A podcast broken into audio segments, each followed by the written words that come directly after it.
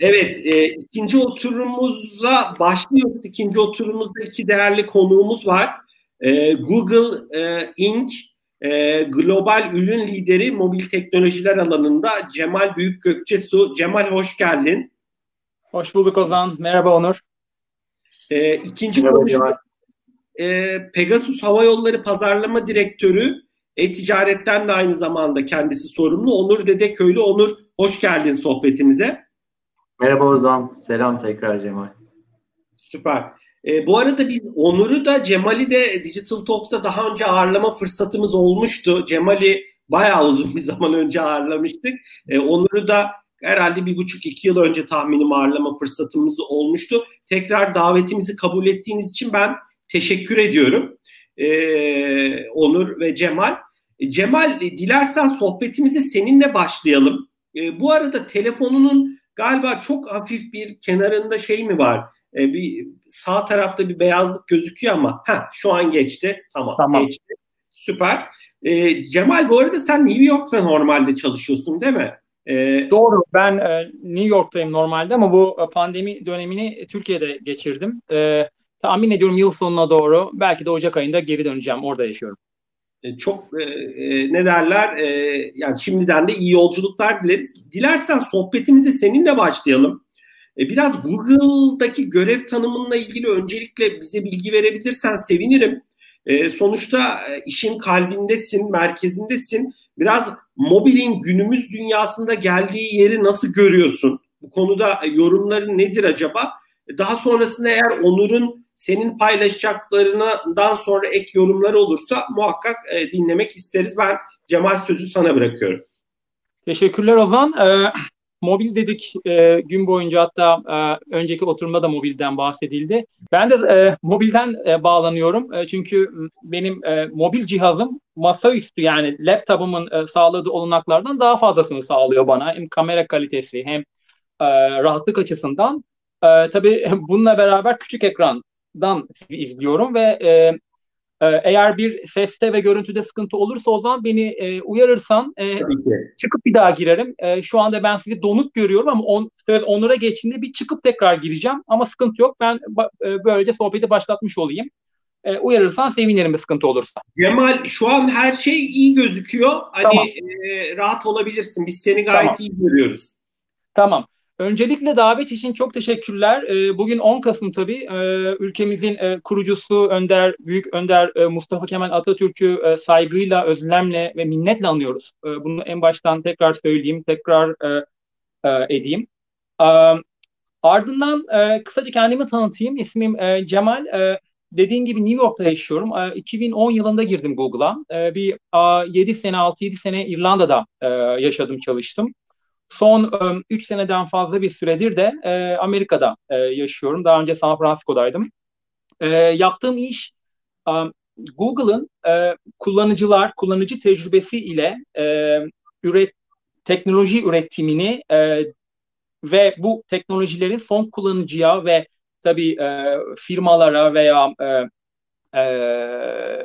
Google'ın müşterilerine ulaşmasını sağlayan ekiplerle çalışıyorum ürün lideri olarak. Burada bahsetmek istediğim nokta veya kelime tıktan veya reklamdan sonrası.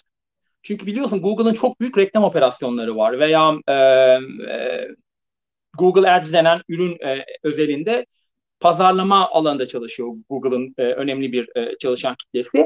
Benim rolüm bu kullanıcının yapmış olduğu araştırma ve diyelim ki bir arama motorundaki arama sonucunda tıkladığı reklam veya organik arama sonucunda başlayan tecrübeye odaklanıyorum ben. Yani tıktan sonraki kısım. Beyond the click diyoruz.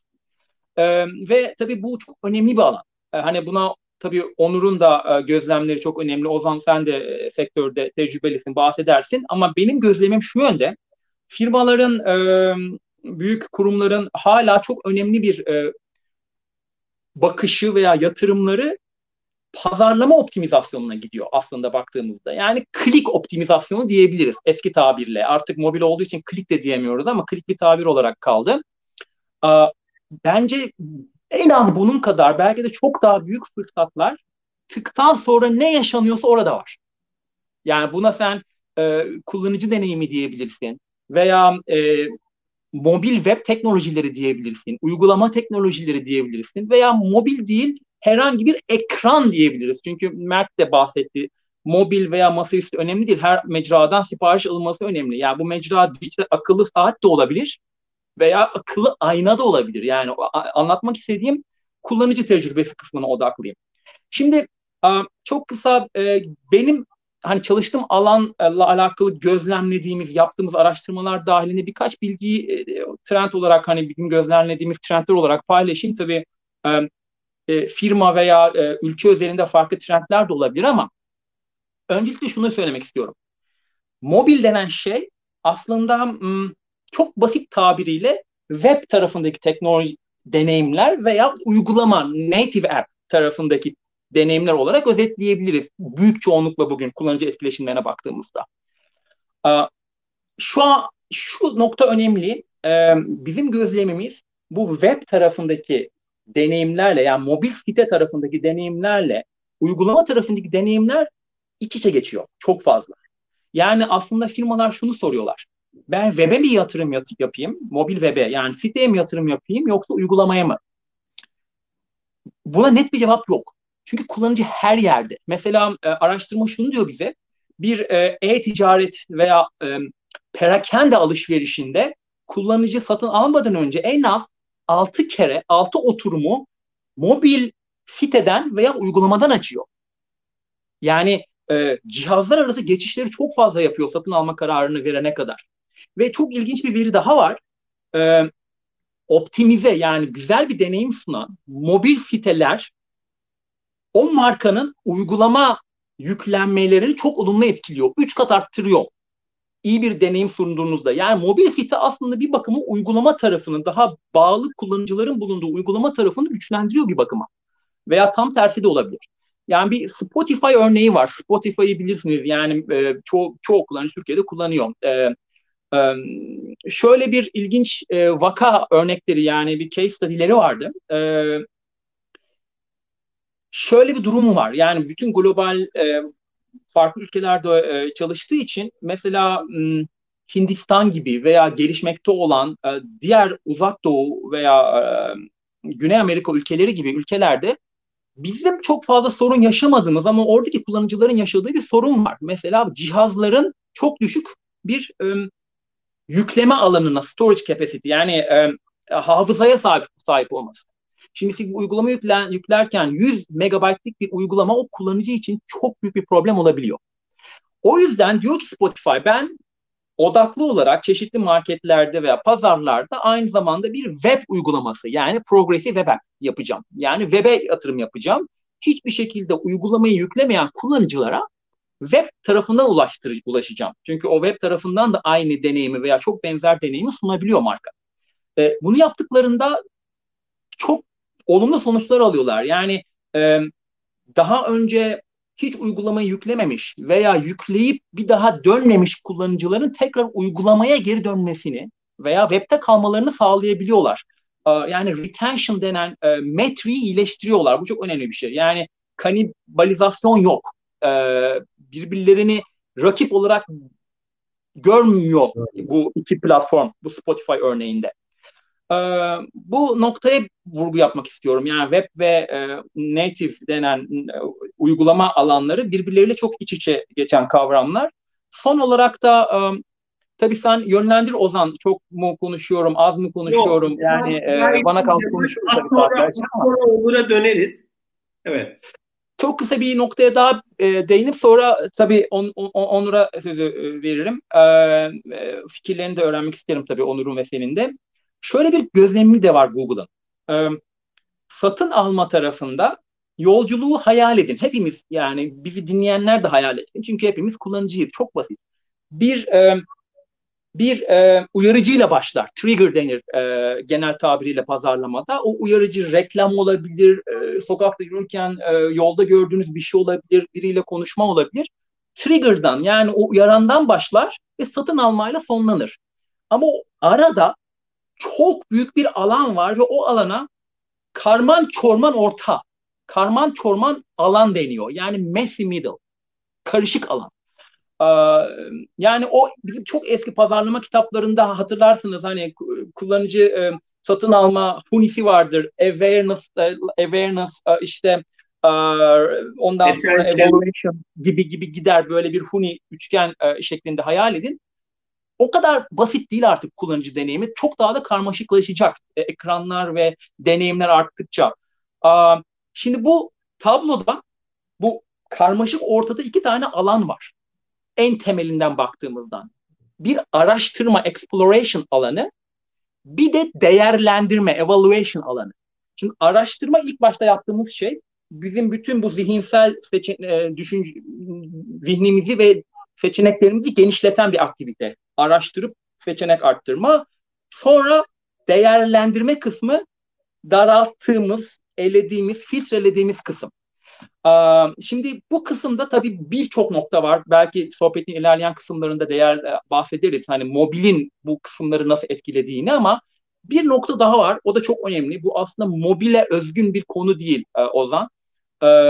Mobille de alakalı, fiziksel dünyayla da yani offline çevrim dışı alışverişle de alakalı. O da davranışsal psikoloji. Yani bilişsel ön yargılarımız çok fazla etkiliyor bu messy middle denen karışık ortayı. Ve burada Google'ın gözlemlediği 6 tane temel öğe var aslında baktığımızda. Tabii yani çok kısa bahsedeyim. Biri tabii kategoriyle, o ürünün kategorisi, bu bir e-ticaretse elektronik olabilir veya seyahatse otel kategorisi veya uçuş, bilet alma kategorisi olabilir. O kategoriyle ilgili ön yargılarımız veya kafamızdaki kısa yollar diyelim. Hani shortcut diye tabir ediliyor. Bunlar çok etkiliyor. Bir diğer nokta hemen o ürüne, hizmete ulaşabilme arzusu. Yani ben bir satın alma kararında bulunurken o hani hazzını duyduğum ürüne veya hizmete şimdi mi ulaşacağım, bir hafta sonra mı ulaşacağım konusu çok kritik karar verme aşamamızda. Ve bunu bilinçli veya bilinç dışı da davranabiliyoruz. Farkında olmadan karar vermemizi etkiliyor. Sosyal kanıt. Yani bu ne demek? Ben bir ürün alırken o ürünün daha önce almış olan Ozan'ın veya Onur'un memnuniyetini bilmem çok kritik satın almada ve bunu ben bilinçle veya bilinç altındaki bir uyaranla da kararımı etkileyebiliyor bu. Farkında olmadan da. Diğer bir nokta nadirlik konusu. Yani ben bir ürünü alırken eğer bende şöyle bir algı oluşuyorsa bu ürün çok az sayıda veya çok fazla kullanıcıya nasip olmayacak. Çünkü az sayıda üretilmiş bir ürün. Algısı varsa ben de o ürünü almaya yöneliyorum. Bilinç altında. Tabii şey bilirsin hani çok kararlarına saygı duyulan veya authority olarak hani fikirleri önemli olan kişilerden gelen yorumlar da arka planda çok etkiliyor zihnimizi ve son olarak çok fazla kolay optimizasyon yapılabilecek bir alan olan bedavanın gücü. Ozan. Yani ben çok örnek verebilirim. Ben İrlanda'da çalışırken Avrupa'da birçok markayla çalıştık. Mobil site veya uygulama deneyimlerinde kullandıkları o free kelimesi var ya, bedava. Yani o tabir kullanmak veya kullanmamak bile dönüşüm oranlarında çok inanılmaz etkiler yaratıyor. Yani bedavanın veya ücretsiz olmanın gücü çok önemli bilinçaltı karar verme mekanizmalarımızda. Anlatmak istediğim mobili konuşacağız ama bu zihnin nasıl çalıştığı, tüketicinin nasıl karar verdiği, tabii mobilde daha yoğun olarak yaşanıyor. Bunları da unutmamakta fayda var diyerek sözü tekrar sana ve Onur'a vereyim. Çok teşekkürler Cemal. Muhakkak derinlemesine de ilerleyen dakikalarda yani derinlemesine de konuşacağız. Tamam. Onur, dilersen sana dönelim. Cemal'in paylaştıklarını dinledin. Tabii buradaki paylaşımlara yönelik yorumların varsa bunları dinlemekten mutluluk duyarız. Ben bu arada Cemal'i de bir yayından aldım. Yani dilerse kendisi yeniden bağlanabilir. Ben görürüm. Biraz Pegasus tarafına da girmemiz bence çok iyi olur. Sonuçta sen Pegasus'un pazarlama direktörüsün. Pegasus Havayolları'nın. Sizin tarafta deneyim yani ne ifade ediyor? Sonrasında da mobile de ayrıca gireriz tabii ki. Mobil bu işin içinde nerede? Dilersen biraz daha genel bir çerçeveden deneyimi senden dinleyelim. Tabii Cemal'in de paylaştıklarına yönelik yorumlarını da almaktan mutluluk duyarız. Eğer ekleyeceğim bir nokta varsa sözü ben sana bırakıyorum. Tabii Ozan, teşekkürler. Ya bizim sektörümüzde tabii zaten hizmet sektörüyüz. Dolayısıyla deneyim dediğimiz noktada hani bizim için deneyim eşittir verdiğimiz hizmet. Birebir eş değeri. Dolayısıyla deneyim bizim için çok önemli bir kavram. Bir de işin doğası gereği biz birçok biletimizi 6 ay 9 ay öncesinden satıyoruz. Yani bütün hikaye 9 ay öncesinden, bazen 12 ay öncesinden bilet satarak yavaş yavaş uçan doluluk oranını bir noktaya getirerek ilerliyoruz. Dolayısıyla bizim aslında ortalamada her bir yolcumuzla birkaç ay süren bir şeyimiz var, serüvenimiz var. Ve bu journey içerisinde Cemal'in biraz önce bahsettiği hani o kliye ve satın almaya kadar giden bütün marketing süreci, iletişim süreci, transaction'la sonuçlanan tüm kanalların birbiriyle etkileşimi var. Bilet aldıktan sonra yapılan iletişimler, bilgi bazlı iletişimler uçak biletiyle ilgili.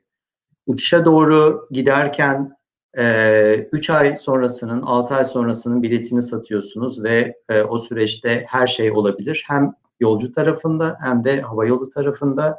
Dolayısıyla bununla ilgili duyuruların, bilgilendirmelerin düzenli yapılması konusu var. Uçuşa 48 saat, 72 saat kalan dönem yolcunun tam anlamıyla yiyeceği yemeği, havaalanına nasıl gideceğini, ondan sonra koltuk, eğer özel bir koltuk seçmek istiyorsa o koltuğu seçtiği, check-in'ini tamamladığı, tüm bunları planladığı, bagaj planlamasını yaptığı, yanına ne kadar eşya alacağını kesinleştirdiği dönem.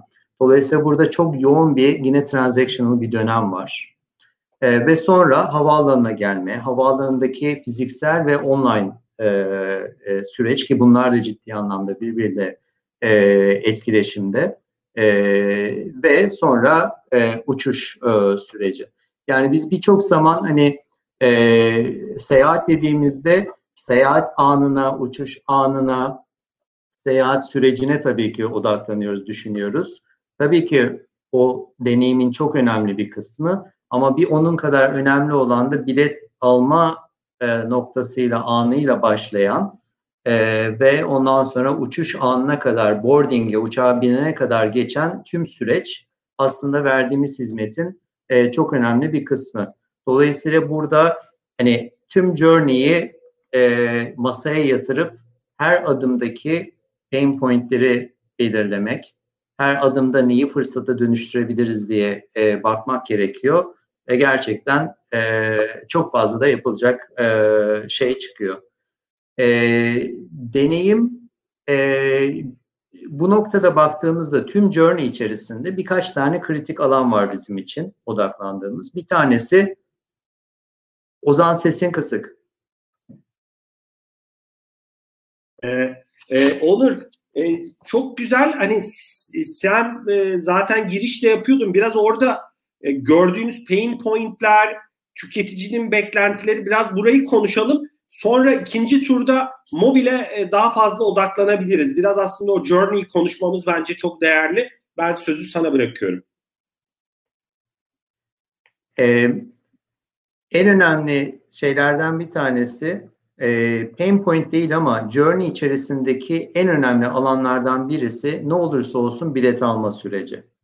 Her ne kadar hizmetin deliver edilmesi sırasındaki journey biletin alınmasıyla ve sonrasında başlıyorsa da bilet alma süreci hala çok önemli. Hem bizim için çok önemli hem de yolcunun aradığı bilete ulaşabilmesi açısından çok çok kritik. Ve burada da hani klasik anlamda bilet arama mekanizmalarının dışına çıkıp farklı şekilde yolcunun önüne işte aylık görünümlerle en düşük bilete ulaşabilmesini sağlayarak ya da işte belli bütçe kısıtı içerisinde nereye gidebilirimle ilgili guidance vererek bütçesi ve zamanı içerisinde gitmek istediği destinasyonlara yolcuyu buluşturmanın çok fazla yöntemi var aslında. Dolayısıyla havayollarının explore ettiği en kritik product tarafında en kritik alanlardan bir tanesi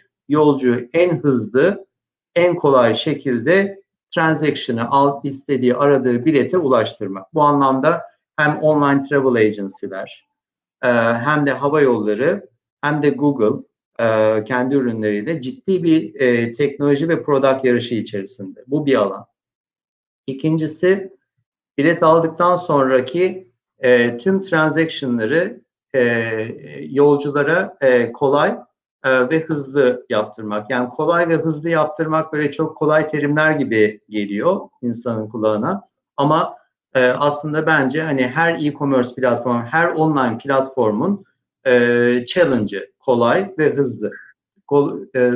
Kulağa geldiği kadar aslında basit değil. Bizim gördüğümüz pain pointlerden bir tanesi mesela uçuştan önceki bütün işlemlerini yapabilmesi için yolcunun genelde hava yollarının bir takım operasyonel kısıtlardan ve geçmişten gelen alışkanlıklardan dolayı web sitesinde ya da uygulama içerisinde ciddi anlamda kaybolma riski var. İşte uçak biletiyle ilgili değişikliği şuraya tıklarsan yaparsın. Check-in'i buradan yaparsın. Ondan sonra boarding kartı buradan ulaşırsın. Kapı bilgisini şuradan alırsın. Bagaj ekleyeceksen onu buradan alırsın. Hatta birçoğunda alamazsın. Çağrı merkezini araman lazım gibi hani keşfedilmesi gereken bir web sitesi ya da app tasarımı ortaya çıkabiliyor. Bunu birçok zaman hani dünyanın en büyük, en advanced hava yolları bile bu tuzağa düşüyor diyebilirim. Bizim son dönemde en çok önem verdiğimiz şeylerden bir tanesi, bununla ilgili bir ürün de zaten pandemi döneminde lanse ettik. Uçuş asistanı ismi altında, uygulamada. BolBol sadakat programı üyeliğiyle login olunduğunda, dolayısıyla uçuşunuzu üyeliğiniz altında görebildiğiniz noktada uçak biletinizle ilgili iptal, değişiklik, açığa alma, herhangi bir ek hizmeti ekleme, check-in'e açıldıysa... Ben de şurada göstereyim değil mi? Şöyle şurada. Evet, en alt sol alt köşede yeni diyen fonksiyon. Biletle ilgili tüm işlemleri yapabileceğiniz, check-in'i yapabileceğiniz, check-in'i yaptıysanız boarding karta shortcut'la ulaşabileceğiniz, kapı bilgisi, kapı ile ilgili bir değişiklik varsa boarding bilgisi, hatta uçaktan indiğinizde bagajı nereden alabileceğinizi söyleyen bir uçuş asistanı devreye aldık. Aslında tabii yani arkasında mutlaka teknoloji var ama belki teknolojiden daha önemli olan şey orada pain point'i identify etmek ve insanların bu bilgilere aslında uygulama içerisinde ya da web'te bir yerlerde zaten olan bu bilgileri tek bir çatı altında toplayıp bunu insanların önüne koymak ve bir kere kullanılmaya başlandığında da bir sonraki uçuşlarda da düzenli olarak kullanılacak bir yeni bir fonksiyon haline getirmekti. Dolayısıyla son zamanlarda üzerinde çalıştığımız konulardan bir tanesi bu oldu. Üçüncü konu da yani bu bilet al uçuş asistanı dediğimiz bizim bilet almayla uçuşa hazırlanma ve boarding'e kadarki aslında süreci önemli anlamda kapsıyor. Üçüncü aşamada tabii ki biraz moments of truth. Ne olursa olsun biz hava yoluyuz ve bizim verdiğimiz hizmet ancak bir insanı bir yerden bir yere götürürsek o hizmeti vermiş oluruz. Dolayısıyla uçuş anı, uçağa bindikten sonraki tüm uçuş süreci eninde sonunda hizmetin ve journey'nin çok önemli bir kısmı. Burayı da dijitalleştirmek için elimizden geleni yapıyoruz. Yine geçtiğimiz sene başlattığımız bir proje uçak içi eğlence sistemini devreye aldık. Çekiç eğlence sistemi aslında yani bildiğiniz gibi hani içinde kontentin olduğu diziler, filmler, oyunlar, müzik olan bir eğlence sistemi. Bizim için bu eğlence sistemi olmanın ötesinde bir değeri var tabii ki. Bu uzun vadede bizim için aslında yolcularla dijital platformda buluşabilme, connect edebilme ortamı. Dolayısıyla eğer yolcu dijitalden magazinimizi okumak istiyorsa oradan alabilecek. İnceyi gittiği destinasyonla ilgili bir hizmeti almak istiyorsa oradan satın alabilecek ya da orayı explore edebilecek. Ya da uçak içerisinde bir şey yemek istiyorsa şu anda onun menüsüne ulaşabiliyor ama sonraki vadede oradan direkt sipariş edebilmek. Bunun ucu tabii ki hani kabin görevlilerine direkt oradan ulaşabilmek, bir mesajını iletmek, yolcular arasında interaction gibi uçsuz bucaksız bir noktaya gidiyor. Eninde sonunda içeride bir digital connection platformu kurmuş oluyorsunuz. Dolayısıyla bu da bizim dijitalleşmemiz ve tabii içinde mobil cihazı barındırıyor. Mobil cihazı uçuş sırasında yapılabilecekleri artırmak için devreye aldığımız bir proje oldu son dönemde. Çok teşekkürler Onur değerli paylaşımlar için. Biraz daha mobil tarafa aslında Cemal'in de değindiği web ve mobil site tarafındaki yaklaşımlarınıza da ilerleyen dakikalarda muhakkak gireriz birlikte. Cemal, ben en başta senin paylaştığın konuyla ilgili belki değerli dinleyicilerimizin kafasına takılır diye. Sen dedin ya hani klikten sonraki kısımla ben ilgileniyorum, buraya bakıyorum dedin.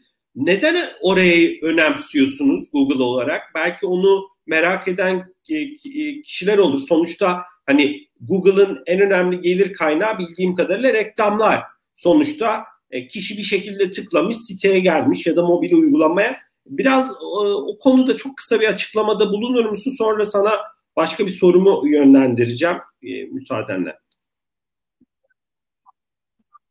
Çok kısa ona cevap vereyim. Zaten sorun aslında çok çok mantıklı. Diğer konuları açabilecek bir soru. Çok doğru. Yani Google aslında çok ciddi bir reklam operasyonu olan bir firmalarla büyük veya küçük ölçekli işbirliği yapan marketing tarafında bir firma. Şimdi niye böyle bir ekip var? Google'da çok büyük bir çalışan, bu mühendislikten ürüne kadar çalışanların ciddi bir kısmı aslında bu Beyond the Click denen kısma odaklı. Neden? Çok basit bir sebeple. Çünkü aslında bu her firma için geçerlidir. Sizin partnerlerinizin veya çalıştığınız, hizmet verdiğiniz veya birlikte iş yaptığınız firmaların başarısı sizin başarınızdır. Şimdi çok basit olarak şunu söyleyeyim, daha net anlarsın Ozan. Milyonlarca dolar yatırım yapıyorsun reklama, marketinge. Bu Google olmak zorunda değil. Bütün mecraları düşünün. Yani reklam verdiğiniz. Kullanıcıyı çekiyorsunuz. İlk başta olumlu bir izlenim. Kullanıcıyı belki sevdirdiniz. Web sitenize veya uygulamanıza çektiniz. Ama öyle örnekler var ki oraya ulaştıktan sonra kullanıcı bu nedir ya deyip hem firmayla ilişkisini sonsuza kadar bitiriyor hem de firma için çöpe giden para demek bu. Dönüşüm oranlarına baktığınızda özellikle mobil tarafta, belki Onur da Pegasus tarafından fikir paylaşır.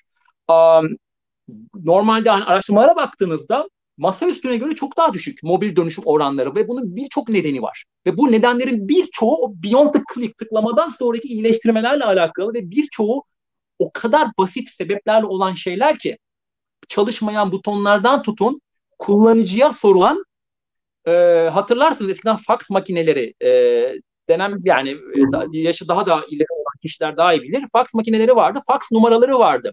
Hala fax numarası sorup bir formda ve bu soruyu zorunlu bırakan ve sadece bu nedenle alışverişi tamamlayamayan örneklerle çalıştım Avrupa tarafında. Çok büyük markalar bunlar. Cemal, ben de aslında tam bu geldiğimiz noktaya gelecektim. Sorumu da yönelteyim tam anlamıyla. Sonuçta sen çok değerli şirketlerle farklı ölçekte, farklı coğrafyalarda çalışıyorsun. Biraz burada başarı için sonuçta yani şirketlerin trafiği çekti, getirdi. Demin söylediğin gibi bu mobil uygulaması olabilir, web sitesi olabilir, mobil web'i olabilir. Burada nasıl hareket etmeli? Biraz burada tabii şirketlerin de aslında biraz bütçeleri de farklı, malum, biliyoruz. Yani kimi şirketler daha küçük ekipleri var, daha KOBİ diyebileceğimiz şirketler var. Biraz burada reçeteler nedir, neler tavsiye edersin? Sonra Onur'a döneriz ve Onur da Pegasus tarafındaki learninglerini, hayata geçirdikleri kimi projeleri, demin de aslında biraz örneklerine değindi, bizlerle paylaşır. Artı senin yorumlarına da ek yorumları olursa dinleriz. Tabii ki çok kısaca, yani kısa değil aslında, uzun, çok uzun bir konu. Yani saatlerce konuşulabilir. Vaktimiz var, orada hani ana noktalara değinebilirsin. Aynen. Rahat ol. Yani 7-8 dakika ben sana söz veriyorum, tamam. Yani şu an. Şunu önce söyleyeyim. Deminki forumu da tamamlamış olayım. Yani bu tarafta kullanıcı deneyimi iyi oldukça ve firmalar daha iyi dönüşüm sağladıkça zaten Google kazanıyor. Neden? Markalar veya Google kazanmıyor, ekosistem kazanıyor veya partnerler kazanıyor. Çünkü reklamın başarısı artıyor. O ROI denen reklamın geri dönüşü artıyor. Dönüşüm oranları arttığından dijitalin geri dönüşü artıyor fizikselle kıyasla. Bu çok önemli bir kavram. Yani aslında bu Google'ın değil, herkesin bir odaklanması gereken ortak bir problem, beraber çözmemiz gereken. Şimdi reçete dedin ve aslında Onur sohbetinde çok güzel bir şeyden bahsetti. Dedi ki Pegasus örneğini verirken pain point'leri identify etmek. Yani sıkıntı noktalarını tespit etmek. Şimdi o reçete, hani hasta olunca hastalık neyse ona göre reçete verilir. Şimdi o hastalığı tespit etmek ayrı bir sanat, ayrı bir bilim. Bunun içerisinde data analizi var, kullanıcı mülakatları var.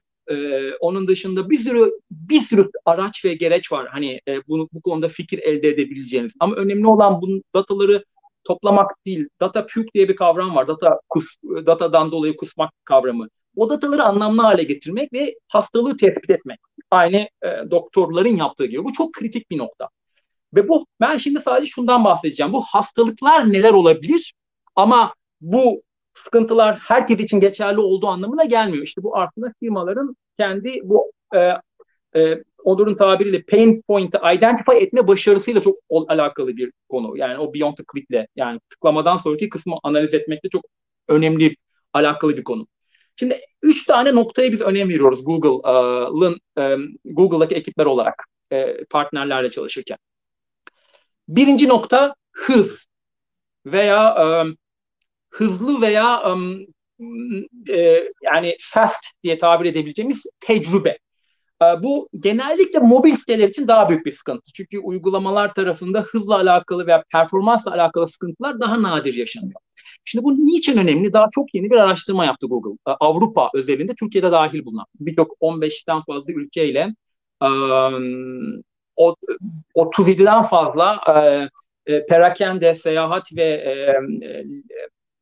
lead generation alanındaki markalardan elde ettiği datalarla şöyle bir sonuca vardı. Sadece ya sayfa yüklenme hızını veya site içi tecrübedeki hızı sadece 1 milisaniye arttırmanın dönüşüm oranlarına etkileri perakende için %8 olabiliyor. Seyahat için %10 olabiliyor.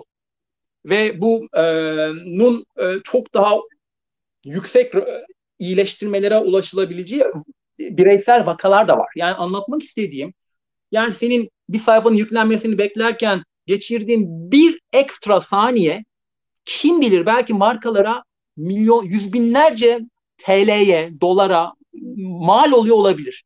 Bu analizi yapmak lazım. Yani bizim araştırmalar o yönde.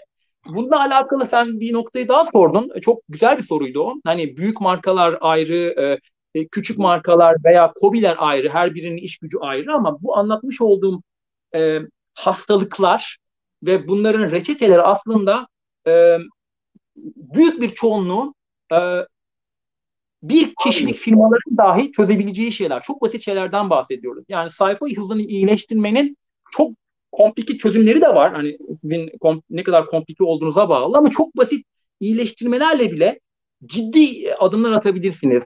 Test My Site diye bir tool çıkarttı Google. Yani aşağı yukarı 3-4 ay önce, Mayıs-Haziran aylarında yanlış hatırlamıyorsam Test My Site çıkarttık. O Test My Site, yani sitemi test et. Aracına gittiğinizde web sitenize girdiğinizde oraya zaten size bir reçete çıkartıyor. Çok basit bir reçete ama en azından bir KOBİ açısından baktığınızda bir data analistinizin olmadığını, çok conversion rate optimization den ekiplerinizin olmadığını düşündüğünüzde bu çok yarar sağlayabilir size. Fikir vermesi açısından.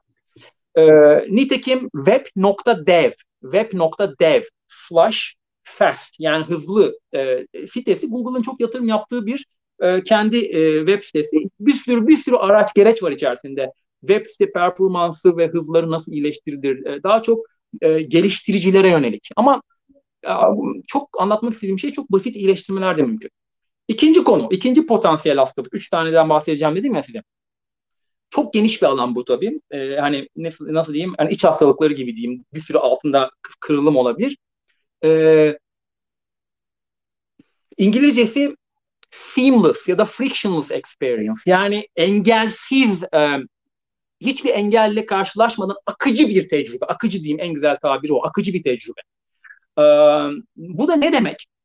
Yani yine hani Onur'un örneklerinden gidelim ki hani pekiştirsin. Yani bir bilet alma tecrübesi yaşarken dijitalde bu tecrübe indiğiniz ana sayfadan başlar veya uygulamanın ana sayfasından başlar. Yani uçak biletleri arama etkileşimine, arama sonuçlarını incelemeye, kişisel bilgilerinizi girmeye bir sürü adımı olan bir tecrübedir. Şimdi bu tecrübenin içerisinde iyileştirme yapılabilecek birçok nokta var. Çok kısa değineceğim ama bu iyileştirmeyi yapan firmalar çok çok ciddi geri dönüşler alıyorlar. McKinsey'nin yanlış hatırlamıyorsam bir araştırması var. Diyor ki bu alana yani design ve UI daha doğrusu kullanıcının etkileşimleriyle alakalı olan kısımları iyileştiren firmalar sadece dönüşümleri ve gelirlerini arttırmıyorlar. Yatırımcılarından da çok daha iyi dönüşler alıyorlar. Yani markanın belki hisse fiyatlarına dahi etkileyebilecek önemli olan kısımlar bunlar. Çünkü sonuçta doğrudan satışlarınızı ve gelirinizi etkiliyor. Bir örnek vereyim. Yani mesela çok basit. Kullanıcı araştırması yine. Diyor ki kullanıcı, kullanıcıların %50'si yani yarısı sadece o, hani check out sırasında alışverişi tamamlarken doldurduğu formlarda yaşadığı sıkıntıdan dolayı orayı terk ediyormuş. Özellikle mobilde. Çünkü o süreç, hani demin fax numarası örneği verdim ya size. Hı hı. Ya çok sayfalar doğrusu bilgi istiyor marka. Ya da diyor ki sen benimle bir hesap oluşturmak zorundasın. Hesap oluşturmadan senin dönüşüm yapmana izin vermiyorum. Ya da yani birçok şeyi zorunlu kılabiliyor. Veya autofill diye bir çözüm var mesela. Birçok browser bunu sunuyor. Chrome gibi veya Safari gibi. Autofill yani hepimiz yaşıyoruz. Adımı ben çoğu zaman girmiyorum. Çünkü browser otomatik veya uygulama da yapıyor bunu. Otomatik doldurtuyor bana. Kredi kartı bilgilerim güvenli bir şekilde kaydolabiliyor. Birçok basit çözümü var ki bunlar çok basit uygulamalar. Küçük KOBİ'ler için dahi bile basit çözümler bunlar. Veya bir başka örnek daha büyük hani firmalar veya daha iş gücü olan veya bu konuda yatırım yapan firmalar mesela Progressive Web denen PWA denen teknolojilere de yatırım yapıyorlar. Yani bu ne demek? Mobil web'in yani web sitelerinin browserların teknolojilerinden faydalanarak iyileştirilmiş hali demek. Ne demek bu? Web üzerinden push notification yollayabiliyor markalar. Web üzerinden, uygulamadan bahsetmiyorum. Veya offline access yani çevrim dışı uçakta yolculuk yaparken siz uygulamalarda olduğu gibi bir web sitesini hala incelemeye devam edebiliyorsunuz gibi birçok detayı var. Araştırmanızı öneririm PWA kavramını.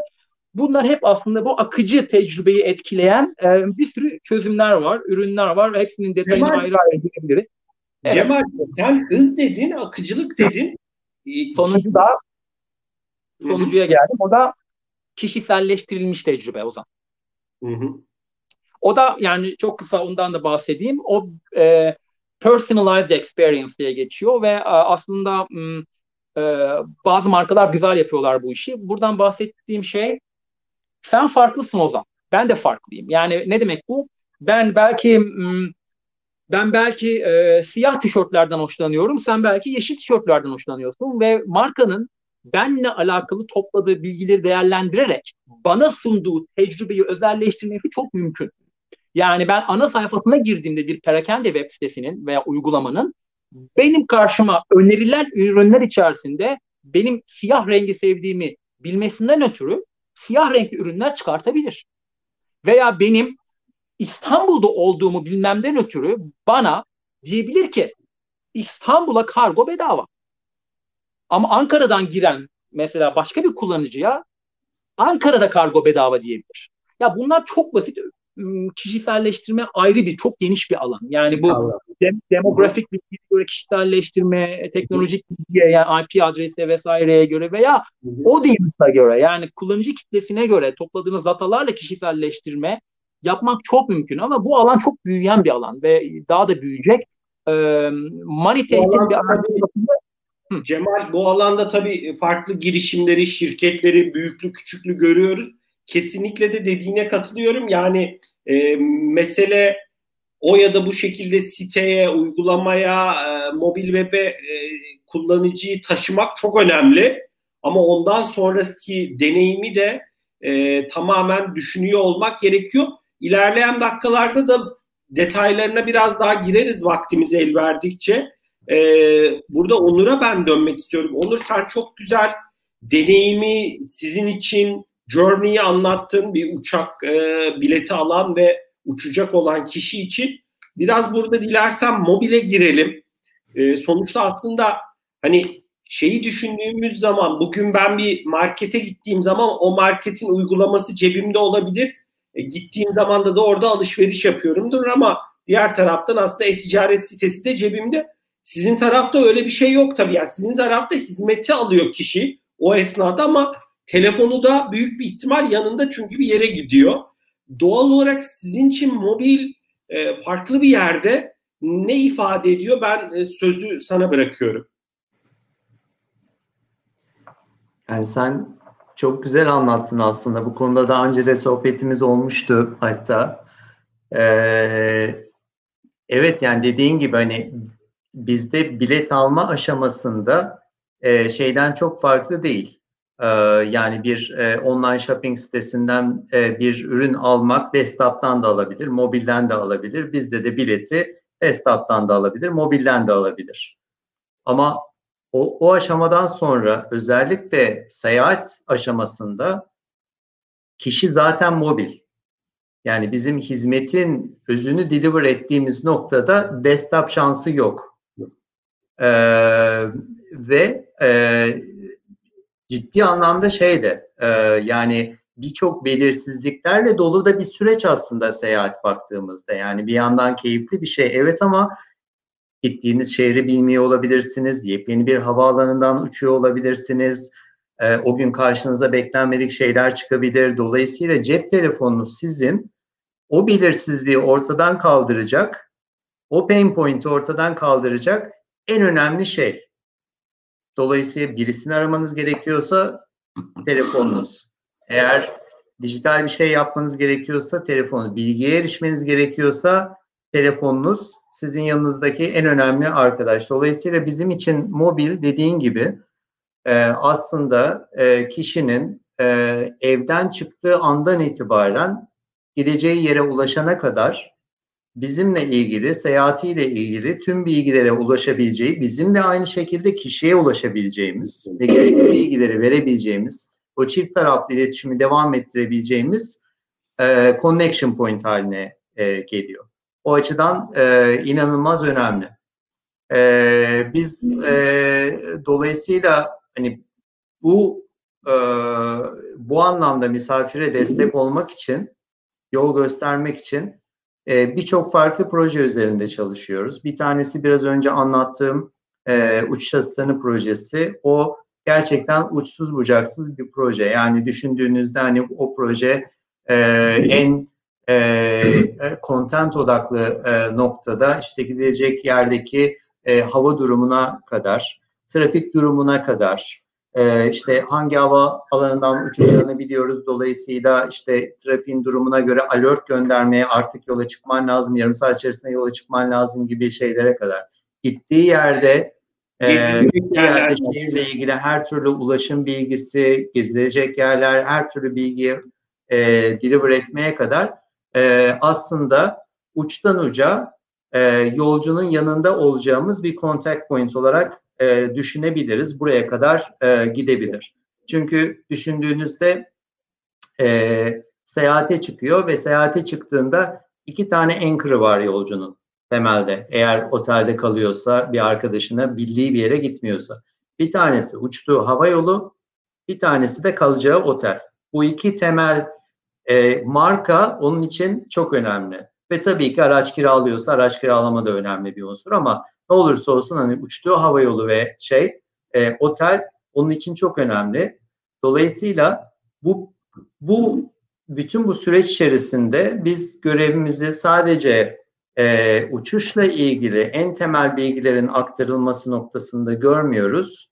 Aynı zamanda tüm seyahat süreciyle ilgili hem tüm hizmetlerin ulaştırılması hem de tüm bilgilerin verilmesi noktasında bir rolümüz olduğunu düşünüyoruz. Dolayısıyla hani serüvenimiz bu şekilde devam edecek diyebilirim. Burada da yani bana göre şu önemli, çok da fazla yani bir sürü fikir, bir sürü markaların böyle bir challenge'ı var. Birçok fikir, birçok insight, birçok pain point birbiriyle aslında yarışıyor ve hepimizin sınırlı kaynağı var. Özellikle IT kaynağı son derece sınırlı. Şey tarafına geldiğinizde zaten müşteri tarafına geldiğinizde müşterinin odağı da aslında bir noktada sınırlı. Dolayısıyla ben şeye gerçekten gönülden inanıyorum.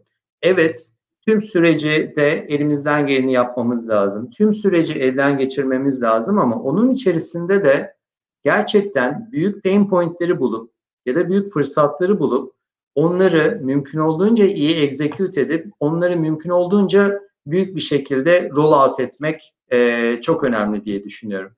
Çok basit bir örnek vereceğim. Tam birebir mobil değil ama temassız ve dijitalleşmeyle ilintili. Biz örneğin 1,5 sene önce Sabiha Gökçen'deki tüm kontuar deneyimini yenilemek üzere bir yola çıktık.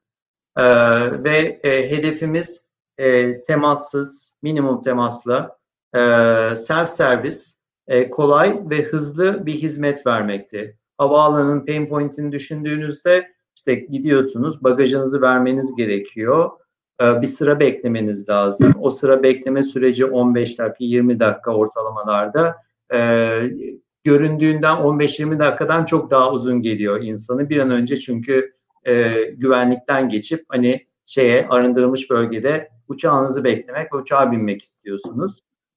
Dolayısıyla o bizim için maliyet. O yolcu için gerçekten seyahatinin belki de en sıkıcı anlarından bir tanesi. Biz onu nasıl dönüştürürüz diye düşündük ve Sabiha Gökçen'deki ilk temassız self-servis check-in ve bagaj teslim hizmetini oluşturduk. Geçen sene bunu devreye aldığımızda tabii %3, %5'lerle başladı. Pandemiden hemen önce Şubat ayı verilerinde Sabiha Gökçen'deki tüm bagaj tesliminin %20'sini self-servis bu makinelerden yapıyorduk. Yani yolcu gidiyor, bagajını bir ağırlık ölçen bir tartının üzerine koyuyor. Ondan sonra biletini buluyor. Onu da tabii şeyle yapıyor. Ya BolBol üyeliğiyle ya da mobil cihazla yapıyor. Tartıyor, bir ek bagaj ödemesi gerekiyorsa onun ödemesini yapıyor, bagaj etiketini çıkarıyor, bunu sarıyor. Ya yani aslında baktığınızda hani yani başlangıçta %15-20 oranlarını yakalamamız bile oldukça pozitifti. Çünkü ciddi anlamda işlemi kendisi yapıyor ve hani birçok insan da ilk gördüğümüz şey acaba yapabilir miyim? Ya bagajımı yanlış yere gönderirsem kendi ellerimle, ya bagajım kaybolursa gibi tabii endişeler vardı. Pandemi öncesinde %20 oranında idi bu hizmeti kullanarak bagaj teslim. Biz tabii ki pandeminin geleceğini bilemezdik. Sadece iyi bir zamanlama oldu, denk gelmiş oldu. pandemi sonrasında Haziran'da tekrar uçmaya başladığımızda yaz aylarında %50 oranında bagaj teslimi Sabiha Gökçen'de self-servis bagaj drop-off noktalarından yapıldı. Şu anda geldiğimiz noktada sadece bir adada belli sayıda kontuar fiziksel bagaj teslim için ayrılmış durumda. Geri kalan bütün kontuarlar self-servis dijital ekspres bagaj dediğimiz teslim noktalarına dönüşmüş durumda. Bu da anlatmaya çalıştığım şey bu baktığımızda hani ilk fikri 2,5 sene önce çıkan yavaş yavaş adım adım pilot uygulamalarla devreye aldığımız, acaba insanlar ne hızlı alışacak dediğimiz ama gerçekten arkasında durduğumuz ve biz bu dijital dönüşümü belki de en zor görünen havaalanındaki bagaj teslim noktasında Türk yolcusuna, sadece Türkleri taşımıyoruz tabii ki ama önemli ölçüde Türkiye'de yaşayan yolcuları taşıyoruz. Onlara bu dönüşümü yaşatmalıyız diye yola çıktık. Çünkü bizce bu önemli bir pain pointti yolcu için. İşte onu görmek ve onun arkasına doğru teknolojiyi koymak ve gerçekten ısrarcı olmak ve büyütebildiğimiz kadar büyütmek. Bence markaların yapması gereken en kritik şeylerden bir tanesi de bu. Önceliklendirmek ve doğru buldukları, önemli buldukları noktayı büyütmek. Onur, ben de bir müşteriniz olarak da servis o hizmeti, bagaj hizmetini ben de çok kullandım. Bir de orada şey de var, ilk oturumda da biraz konuştuk Feyza'yla ve Mert'le. Yani markaların da biraz bazı konuları tüketiciye öğretmesi gerektiğini de ben düşünüyorum. İlk başta denediğimde biraz daha böyle endişe demeyeyim de hani daha detaylı okudum, nasıl yapacağımı anladım. Ama şimdi geçen Ankara'ya uçtum.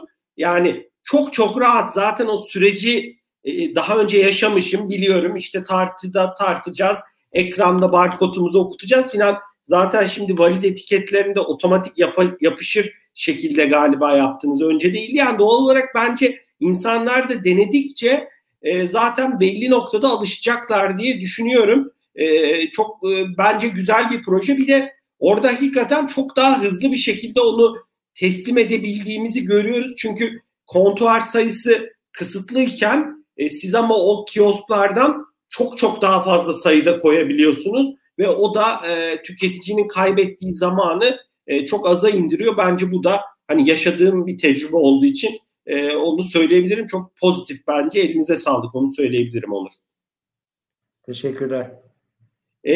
Bir ekleyeceğin nokta yoksa ben Cemal'e döneyim dilersen. Belki sonrasında da sen Cemal'in paylaştıklarıyla ilgili yorumda bulunursun. Cemal oradan biraz... Dün de bahsetmiştim ya, bir uçuşum var. 5 çeyrek gibi çıkmam gerekiyor. Tek şeyim o, engelim o. Şöyle saate bakıyorum, birlikte kapanışı yaparız. Maksimum bir 10-15 dakika içinde kapanışı birlikte yaparız. Hiç endişeniz olmasın. Cemal, sen hani vurgu yaptın. Küçük şirketler, orta boy şirketler de aslında alabilecekleri birçok aksiyon var dedin. Biraz burada başarılı olan şirketler peki neden başarılı oluyor bu alanda? Sorunlu gördüğün şirketlerde sıkıntı neden kaynaklanıyor? Ben hani deneyimin bir parçası olduğu için paylaşıyorum. Mesela bazen mailler geliyor değişik şirketlerden. Ya mesela kişinin telefonu JPEG'in içine konulmuş mesela. Ya belki o kişiyi arayacağım, bir işle ilgili konuşacağız ama arayamıyorum. Ya biraz burada kültür de işin neresinde yer alıyor? Onur da dedi IT kaynakları sınırlı. Ama her şey de IT ile mi ilgili? Ben burada sözü sana bırakıyorum. Çok güzel bir örnekle bağladın soruyu. Aslında dediğin çok doğru. Yani IT çok önemli. Özellikle büyük geliştirme projeleri için. Ama aslında başarılı olan firmaları ayıran noktaların başında kullanıcı gibi düşünmeleri geliyor. Bu sadece mobil için değil. Mesela Onur'un bahsettiği havalimanında sundukları tecrübede de yani bir kullanıcı gözüyle bakıp o tecrübeyi iyileştirmek, o bagaj bantlarının yapışkan olma özelliğini eklemek vesaire gibi şeyler çok basit şeyler. Şimdi bunu yapan firmalar zaten başarılı oluyorlar. Over engineer, yani çok fazla mühendislik yapmaya gerek olmayan birçok iyileştirme var ve bunu KOBİ'lerden büyük firmalara kadar herhangi bir IT kaynağına bağlı olmadan da yapılabilecek şeyler. Mesela bir örnek vereyim, çok basit bir örnek bu. Google tarafından, Google Translate ekibi eski uygulamalarında, bilmiyorum Google Translate'i kullanıyor musunuz? Orada çeşitli opsiyonlar vardır. El yazısıyla yazmak veya sesle komut vermek gibi ve ikonlar vardır. Eskiden ikon kullanırdı Google. Böyle yılana benzeyen bir ikon vardı. Ve o yılana benzeyen ikonun ne olduğunu kullanıcı bilmediği için tıklamazdı. Ben de hiç tıklamadım, itiraf edeyim yani. Şimdi aynen. Sonraki versiyonlarında o şeyin altına, ikonun altına handwriting, yani elle yazma ibaresini ekledi ve kullanıcı dedi ki ha, bu ikon şu işe yarıyor deyip tıklamaya başladı ve sadece bunun sayesinde o buton kullanımı %25 arttı. Dünyanın burada bir IT kaynağına ihtiyaç yok. Yani sadece bir kelime ekleyerek veya renk değiştirerek veya herhangi bir başka basit iyileştirme yaparak çok ciddi dönüşüm arttırmak mümkün. Veya datalar bize diyor ki kullanıcıların kullandığı akıllı telefonlar bugün neredeyse 5,5-6 inçten de büyük ekranlar. 2014'e, 2015'e kıyasla. Çok önemli bir veri bu, çünkü cihazı kullanırken bir cihaz örneği vereyim, başka bir cihaz. Yani elim mesela sağ üst tarafa gitmiyor. Doğru. Tek elim kullanımda. Mesela benim elimde bagaj taşıyorum. Aynen Onur'un örneğinden gidelim. Aynen. Diğer elimde bavulumu taşıyorum. Bir elimde de o uygulamanın içerisinden mesela çeşitli bilgileri alacağım. Burada optimizasyon çok basit. Yani kullanıcının ulaşabileceği alan ekranın alt kısmıysa aksiyon butonlarını oraya konumlandırırım. Üst tarafta bilgiyi koyarım ki okusun oradan gibi çok basit örnekler var. Ya, başarılı firmalar bunu yapabiliyorlar. Bir de şu önemli. Aslında bu bir IT'nin problemi olmamalı veya firma içerisinde diyelim UX departmanı var, onun problemi olmamalı. Bu CEO'dan VP veya herhangi bir yönetim kademesinden en alttaki herhangi bir kademeye kadar herkesin ortak bir kültürü olmalı. Kültür kelimesini kullandığı çok güzel bir nokta. Çünkü yolun sonunda kullanıcı deneyimi firmanın pazarda yaşayıp yaşayamayacağını gösteriyor bize. Stok değerini etkiliyor. O nedenle başarılı firmalar aslında bunu firma seviyesinde bir KPI, bir OKR yapıyorlar. Yani firma seviyesinde bir hedef koyuyorlar. Herkes o hedefe odaklı. Pazarlama da odaklı, finans da odaklı. Çünkü finans da biliyor kullanıcı deneyimi ne kadar önemli yaptığı işte. Bundan bahsedeyim ve son olarak şundan da bahsederek kapatayım hani bu sorunun cevabını. Şu örneği çok seviyorum. Yani mesela patates gibi sert bir besini kaynayan suya attığınızda yumuşarken patates, yumurtaya attığınızda yumurta sertleşir. Yani aynı ortam, aynı şeyler farklı etkiler yaratabilir. Bu ne demek? Kimi kullanıcı başka bir uygulamayı sever, kimi kullanıcı başka türlü bir dizaynı sever. Burada kültür olarak firmanın edinmesi gereken en kritik nokta bence bu, benim en azından bugünkü söylediğim şeyler içerisinde bence. En önemli nokta test ve optimizasyon kültürünü firma bazında KOBİ olsun veya en büyük firma olsun özümsemesi. Yani tabii IT veya geliştirme kaynakları dahilinde olabildiğince test yapması, kullanıcı verisi toplayıp hep iyileştirmeye odaklanması çok kritik. Genellikle başarılı firmalar zaten bunları yapan firmalar oluyor Ozan. Benim gözlemim. Çok teşekkürler Cemal. Bir de tabii detayına girmeyeceğiz. Hani bir 10 dakika içinde sohbeti kapatacağız. Onur da galiba bir uçağa yetişecekti. Tabii burada bu pandemi aslında malum, özellikle finans sektöründe, farklı alanlarda, daha farklı yaş gruplarında, segmentlerde kişilerin de dijitalleşmesini hızlandırdı. Burada senin bahsettiğin yani test ve optimizasyon ve belki de biraz kişiselleştirme. Yani şimdi belki de 80 yaşındaki kişi ki saygımız sonsuz, bir bankacılık uygulamasını kullanırken belki de oradaki karakterleri daha iyi okuyabilmek için ona göre menünün daha büyük olması gerekebilir. Ya da daha gençlik bankacılığını kullanan bir kişinin beklentileri bir uygulamadan daha farklı olabilir. Biraz burada sanki test ve optimizasyon ve biraz da aslında kişiselleştirme, senin o en başta dediğin kişiselleştirmeyi sunacak altyapıları yaratıyor olmak da sanki çok kritik gibi. Aynen öyle ve bu pandemi süreci aslında muhtemelen de bir süre daha içinde olacağımız bu süreç birçok firma için aslında bir fırsat da olabilir. Neden? Çünkü bu dönemlerde firmalar genellikle bu yatırımlarından dönüş alma konusuna daha çok odaklanmaya başlar. ROI konusuna. Yani bütçeler belli bir seviyedeyken ben daha fazla nasıl karlılık elde edebilirim odaklanmaya başladılar. İşte bu konuştuğumuz konular bugün aslında tamamen bu karlılığı ve geri dönüşleri arttırmaya odaklı konular. Ve benim vermek istediğim mesaj, yine tekrarlayayım. Yani konuşuyoruz ama benim anlatmak istediğim şey şu.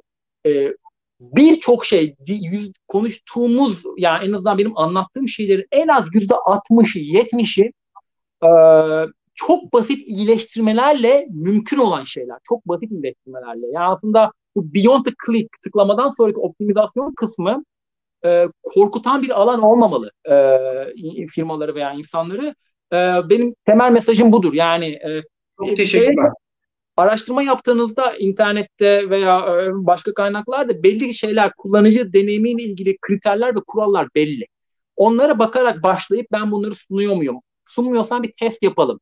Test yaptıktan sonra acaba ben kişiselleştirmeye kayabilir miyim gibi soruları sormak lazım ve bunlar çok basit bence adımlar en azından başlamak için. Çok teşekkürler Cemal. Bu arada ben senin YouTube'da yurt dışında bu pandemi öncesi yaptığın kimi sunumları da izledim. Böyle globalde yaptın. İlerleyen dönemde seni ağırlayıp tekrar belki biraz daha case'ler üstünden, örnek vakalar üstünden de paylaşımda bulunmak ilham verici olacaktır. Bu da hani aklımızda olsun istersen, senin de programına uyarsa seve seve dinlemekten zevk alırım seni. Tabii ki, memnuniyetle. Çok teşekkürler Ozan. Çok sağ ol. Onur, sana dönelim. Vaktimiz de daralıyor. Sizin tarafta bu konuştuklarımız çerçevesinde bir yorumun var mı? Yorumların var mı? Onu ben muhakkak dinlemek isterim. Bir de konuyla birebir bağlantılı değil ama tabii ki pandemi havacılık sektörünü, turizm sektörünü çok derinden etkiledi. Biraz sizin orada hani aslında Cemal'in dediğini de desteklemek ya da biraz açmak anlamında söylüyorum. Biraz öncelikleriniz de değişti mi bu anlamda? Pazarlama olarak yaptığınız çalışmalarda ve sonuçta sen de bahsettiğin bir BolBol yatırımını da BolBol loyalty bağlılık programını da geçtiğimiz yıllarda lanse etmiştiniz. Biraz o tarafla ilgili bilgi verirsen sevinirim. Ben sözü sana bırakmak istiyorum.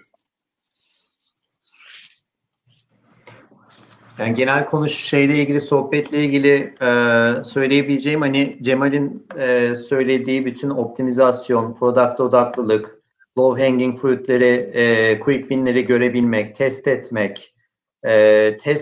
etmek, yani sadece AB testi değil, test kültürü ve risk alabilmeyi, hata yapabilme kültürünü içselleştirmek. Bunların hepsine çok katılıyorum. O tarafta çok fazla sohbet edemedik ama evet, biz de e-commerce dünyamızda bayağı bir bunları yaşıyoruz. Yani son 5 sene içerisinde diyebilirim ki adım adım bunları içselleştirdik ve birebir yönetmeye başladık. Bu taraf gerçekten önemli ve konusunda da çok katılıyorum. Yani bunun için birçok zaman çok büyük ölçekli ürünlere ve teknolojilere de ihtiyaç yok. Birçok zaman o mindset ve free ya da çok düşük bütçeli tool'lar da işin %70-80'ini deliver edebiliyor. Sadece orada biraz bakış açısı, kültür ve biraz vizyon gerekiyor. O da işin kolay bir tarafı değil tabii ki. Yani onun bazen dışarıdan inject edilmesi gerekiyor organizasyonlara. Ozan, pandemi sonrası ne değişti? Bizim hayatımız bayağı değişti. Yani 2 ay biz operasyonu durdurduk. Evlere kapandık. Herkes evlere kapandı tabii ki ama yani havayolları belki de en çok etkilenen sektörlerden birisi oldu. O yüzden de bugün baktığınızda işte beraber aşıyla ilgili gelen pozitif haberlerle işte Amerika'daki, Avrupa'daki Pegasus'un hisseleri çok ciddi arttı. TAV havalimanları Türkiye'de hani bu sektörün, seyahat sektörü ve havacılık sektörü içerisindeki diğer firmaların da hisseleri global bir rally yaşadı son 2 gün içerisinde. Çünkü en büyük, en ciddi etkilenen sektörlerden birisi evet havacılık oldu. Çünkü biz 2 ay hem uçmadık, uçmamayı bırak, bir de onun üzerine aslında satmış olduğumuz biletlerin iptalleri, değişiklikleri ve dolayısıyla iadeleriyle şey yaptık. İlgilenmemiz gerekti. Tabii bize birçok şey öğretti. Bence bütün sektörler, bütün markalar için bu geçerli. İnsanlar markalarla ve sektörlerle olan güven bağını ve güven tanımını tekrardan belirledi, tanımladı diyebilirim. Onun içine çok ciddi anlamda sağlık girdi birincisi. Yani pandemi bitse de hepimiz aşılansak da, immün olsak da bizim kafamızın bir tarafında gidip kaldığımız otelde, kiraladığımız araçta, bindiğimiz uçakta, havaalanında, raftan aldığımız üründe, girdiğimiz süpermarkette, yediğimiz yemekte, restoranda her zaman için hijyen konusu eskiden pandemi öncesi olduğu da aynı noktada olmayacak.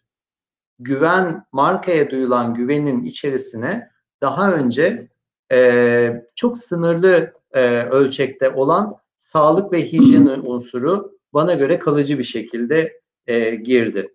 İkincisi insanların belirsizlikle yani bu kadar çok belirsizlik insanlarda ciddi anlamda endişe yarattı ve endişe belirsizlikle mücadele gücü bazı insanlarda artış gösterdi.